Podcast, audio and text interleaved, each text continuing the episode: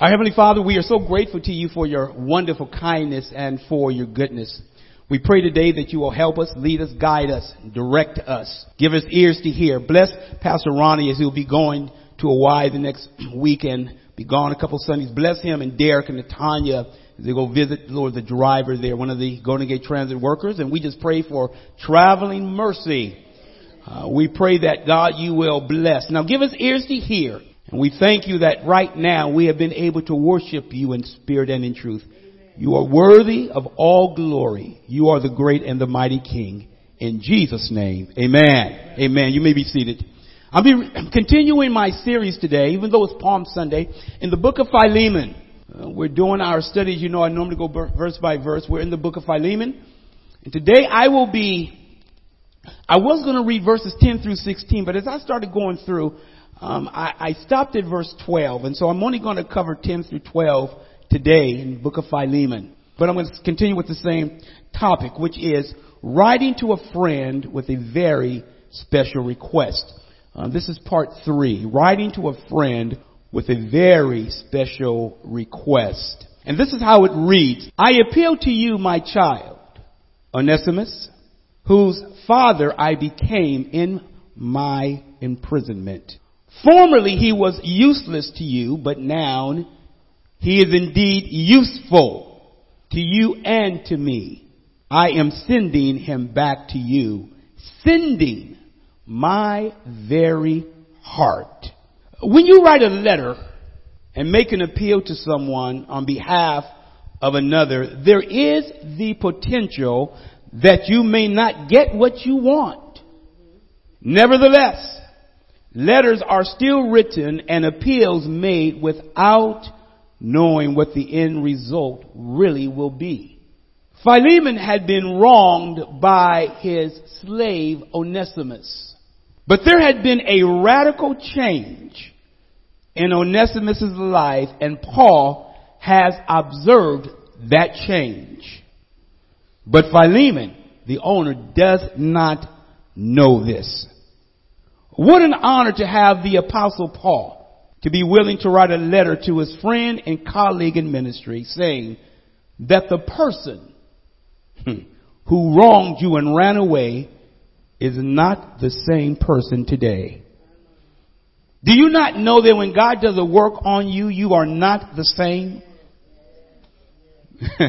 when God does a work in your life, you cannot remain the same. While Onesimus had been useless before, he is now useful because of the work Christ has done in his life. I appeal to you. I appeal. We're going to look at three points with the word appeal in it. And I want you to know, just in verse 10, the gentleness in the appeal. The gentleness in the appeal.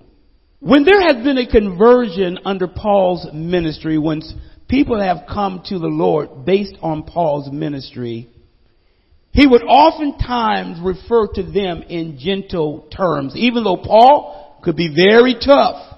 When there had been a change in the life of a person because of his ministry and those that he has reached out to, he would often use very gentle words. And We'll read three of them right now. One is 1 Corinthians uh, chapter 4 verse 14 and it says, I do not write these things to make you ashamed, but to admonish you as my beloved children. Paul took a personal interest in the lives of people that he touched, that he ministered to. Even when he went on his missionary journeys in the book of Acts, you would find Paul going back on other missionary journeys to see how the church and the believers were doing. Hmm. 1 Corinthians 4:17 says, "That is why I sent you Timothy, my beloved and faithful child in the Lord, to remind you of my ways in Christ as I teach them everywhere in every church." Timothy, my beloved and faithful child. Timothy was one of the individuals that joined Paul. I believe it was on his second missionary journey. A letter that Paul wrote to him is uh, what's called the the pastoral letters. First and second Timothy and Titus, Paul wrote from prison. Then in Galatians chapter 4 verse 19, Paul says, my little children, for whom I am in, again, in the anguish of childbirth until Christ is formed in you. He even went to the term of labor, where man can't, cannot bear children, but as if producing children spiritually, he says, I labored for you. The appeal itself finally comes in verse 10 after Paul had been saying wonderful things about Philemon, his master. Whatever Onesimus did, he ran away. And the Bible does not describe or, or show how he connected with Paul, but when he did, he was not the same. The gentleness in the appeal should help us to consider that Paul genuinely loved the believers and loved those who came to Christ under his ministry. It's something to be loved. It's something to be loved by the saints. It's something to be loved by the person that had a hand in leading you to the Lord. Paul felt a fatherly protection for his children in the Lord. This is a far cry from whom Paul used to be. Paul, you see, Paul was a tough man before. Paul was one of those individuals that if you, you weren't careful, he there clap his hands when you were being persecuted. you look back at Paul, he was one that didn't play. In fact, he, he was chasing the church and was on his way to Damascus to go beat up the saints. Bind them and bring them back to Jerusalem to stand trial. And ultimately his goal and plan was to execute him. But on the road to Damascus, something happened. He had a special encounter with the Lord and found himself on the ground. Don't think you can be, you are so high and mighty that God cannot get your attention. There was a change that happened in Paul's life. And that change led to him being uh, one of the greatest leaders in the Bible. Wrote many of the books in the New Testament and loved God and served the Lord until he died. And Paul would not shy away from any particular issue. He would address it head on. Hmm. The conversion of Paul was a blessing to many people. Yet there's a gentleness now that we observe with Paul. You see, there's a work that the Lord does in a person's life where another person may see, I don't see a change. I don't see anything different. But oh, when God does the work, other people will see it. Paul became Onesimus' spiritual father. And that encounter that he has with Paul set Onesimus on a different course. You see, Paul's imprisonment at this time did not keep him from still sharing the word of God and leading others to the Lord. You see, there are some people based on their situation and where they are, they cannot see any need or any way to be able to share the good news of the Lord Jesus Christ because why? They are so concerned about where they are. You see, Paul was special even in prison, he's writing letters to encourage the church. One would think that he would need to be encouraged, but here he is, sending out letters, blessing the believers. And I tell you, if you were one of the Romans soldiers that happened to be in the house with Paul when he was on house arrest, or when he was in prison, and when you were shackled to him, man, you were in trouble. You were going to hear about the Lord. And there were some that were in the household of Caesar that came to a knowledge of the Lord Almighty God because of Paul. You see, there's a transformation that's profound that takes place with Paul. Uh, the second verse that we look at, verse 11. Formerly, he was useless to you, Paul says to Philemon. That's speaking of Onesimus, but now he is indeed useful. Uh, the second point that we note is that the transformation observed in the appeal. We note the transformation observed in the appeal. The name Onesimus means useful. Now isn't that interesting? There's a play on words right here from Paul.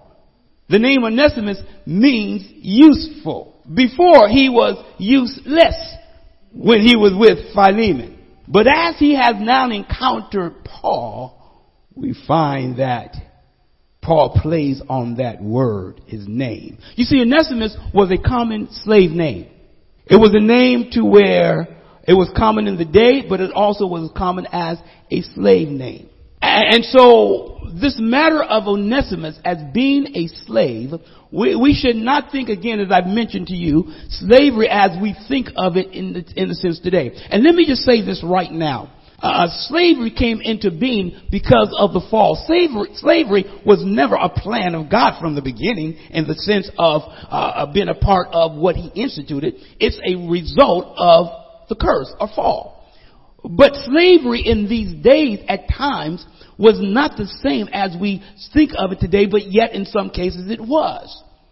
It had an economic view and it also served as a protection for some people when they were destitute and would not actually be able to provide a way for their family. Whatever the situation was with Onesimus, Paul does not tell Philemon that he cannot be a slave, but he wants him to have a different look at him now that he has come to the Lord. He's been useless, but now there's a change that takes place. Whatever the radical change that has happened, it is evident to Paul because Paul sees it. You see, there are some people say, oh, I've accepted the Lord, and you don't see a difference in their life. Uh, but this matter with Onesimus, Paul has observed a change. And what happens? Paul writes to Philemon and says, I want you to know that Onesimus is with me. But I'm going to be sending him back to you. and I'm going to want you to take another look at him because he's not the same as when he left. Whatever may have happened, Paul does not even go into the details of explaining what took place. But he is writing this letter, this personal letter to Philemon to say, I'm sending Onesimus back, but he's been changed. Paul's strong appeal and request to Philemon suggests, it suggests that I've noticed a change and I can see it. And when he returns, I want you to take note. I want you to observe what I now see. The useless Onesimus now being useful. There's a transformation that happens in the lives of people when the Lord's hand is on them. There's a change that happens in the lives of people when the Lord touches their very life. I don't know what you may be going through. I don't know what may be happening in your life. I don't even know how God may be speaking to you individually.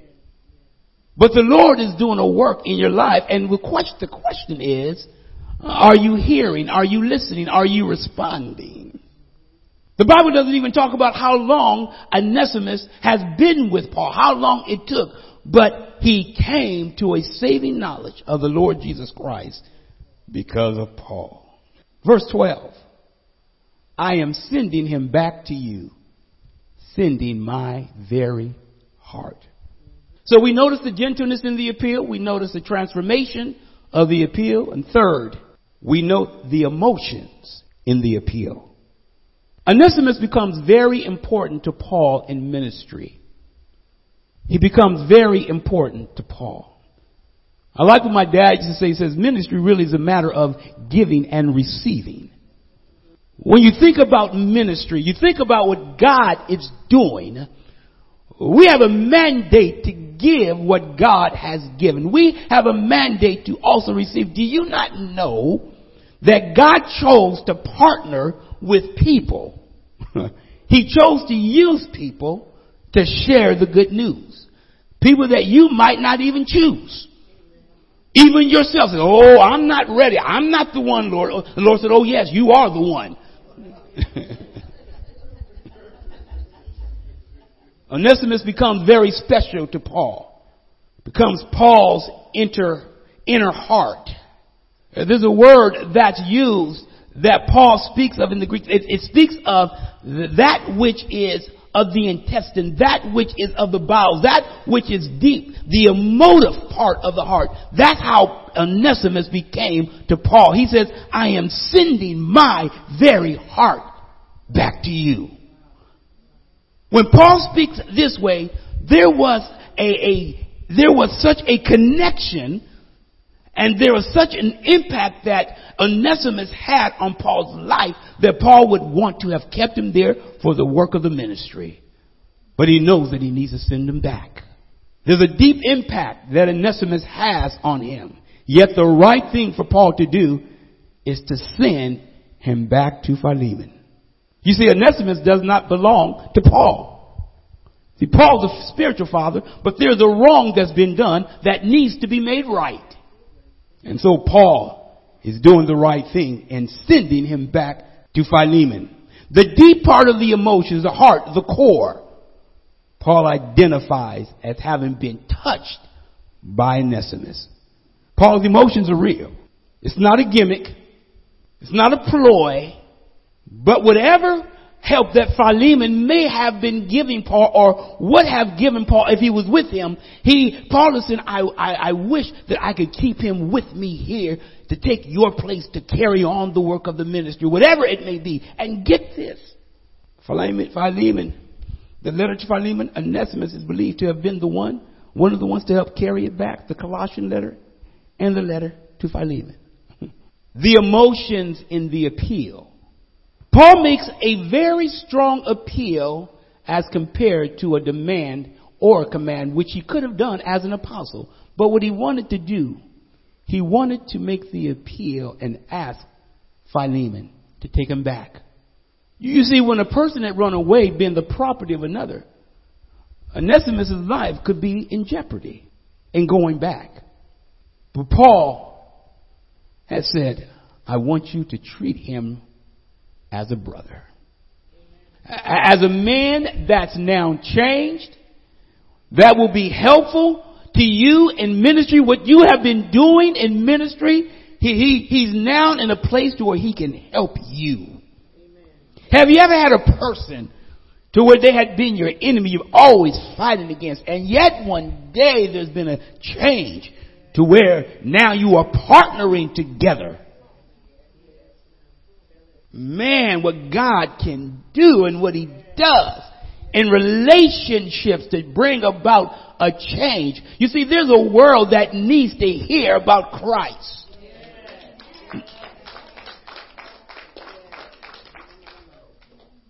And as you and you as a believer have the mandate and the responsibility to share the good news of Jesus Christ.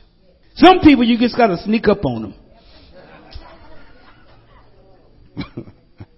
gotta try to catch them from behind, you know. Others, some might take a little more confrontation. But what we do, we allow the Lord to do the work. You see, you never know what the Lord is doing in His Word. You never know what, what God does when the Word goes out, that seed is planted in this water. You never know how God is moving. You may not see anything happening, but God is doing a work on the inside of that person's life. And you gotta be careful what you may see or not see on the outside because the Lord is doing a work on the inside. While Onesimus may have been written off by some, Paul says, he's useful now. He, he can be a help to you. He's been a help already to me. See, some thought Onesimus may have gone to Ephesus, which was closer, but see, he went to Rome, and evidently, maybe he figured he can hide in a larger place. But oh, when the Lord has a target on you, when, when the Lord has, has focused on you, man, you can't get away. Want to get away? How do we allow God to just do the work that will bring honor to his name? Paul's goal, his mission, was sharing the Lord. It was to be that spokesperson, to be that representative, to be that apostle, to be that ambassador that was used by God.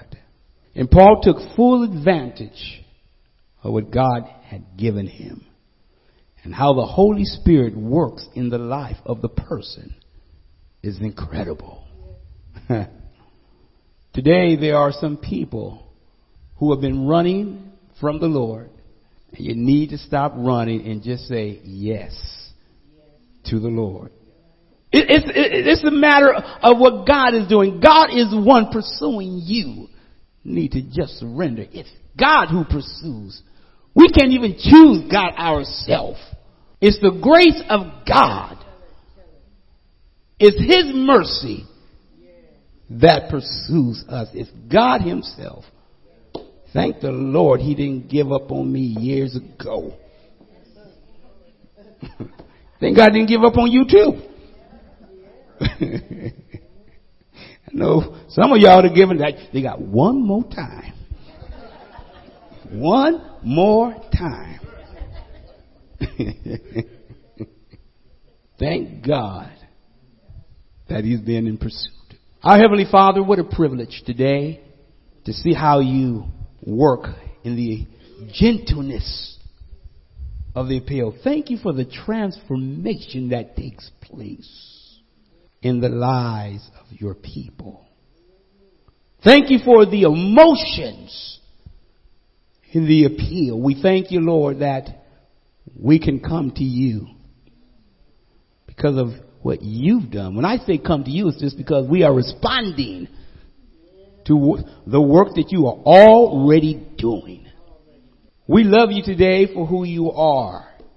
Today we pray that the grace and the love and the mercy of God will keep us, will surround us, that we will be those individuals that seek to just surrender to the will of God and obey you. May we be useful to you. We love you. We thank you. We bless you. We honor you. We glorify your name. And we thank you that you are still in the saving business. So we pray that you will have your divine way and we give your name all the glory. As we prepare to leave this place today, never from your presence, but this location. Lead us and guide us and may the word of God be hidden in our hearts and our very lives. We do love you and we praise you and we magnify you. In the glorious and the matchless name of Jesus. Amen.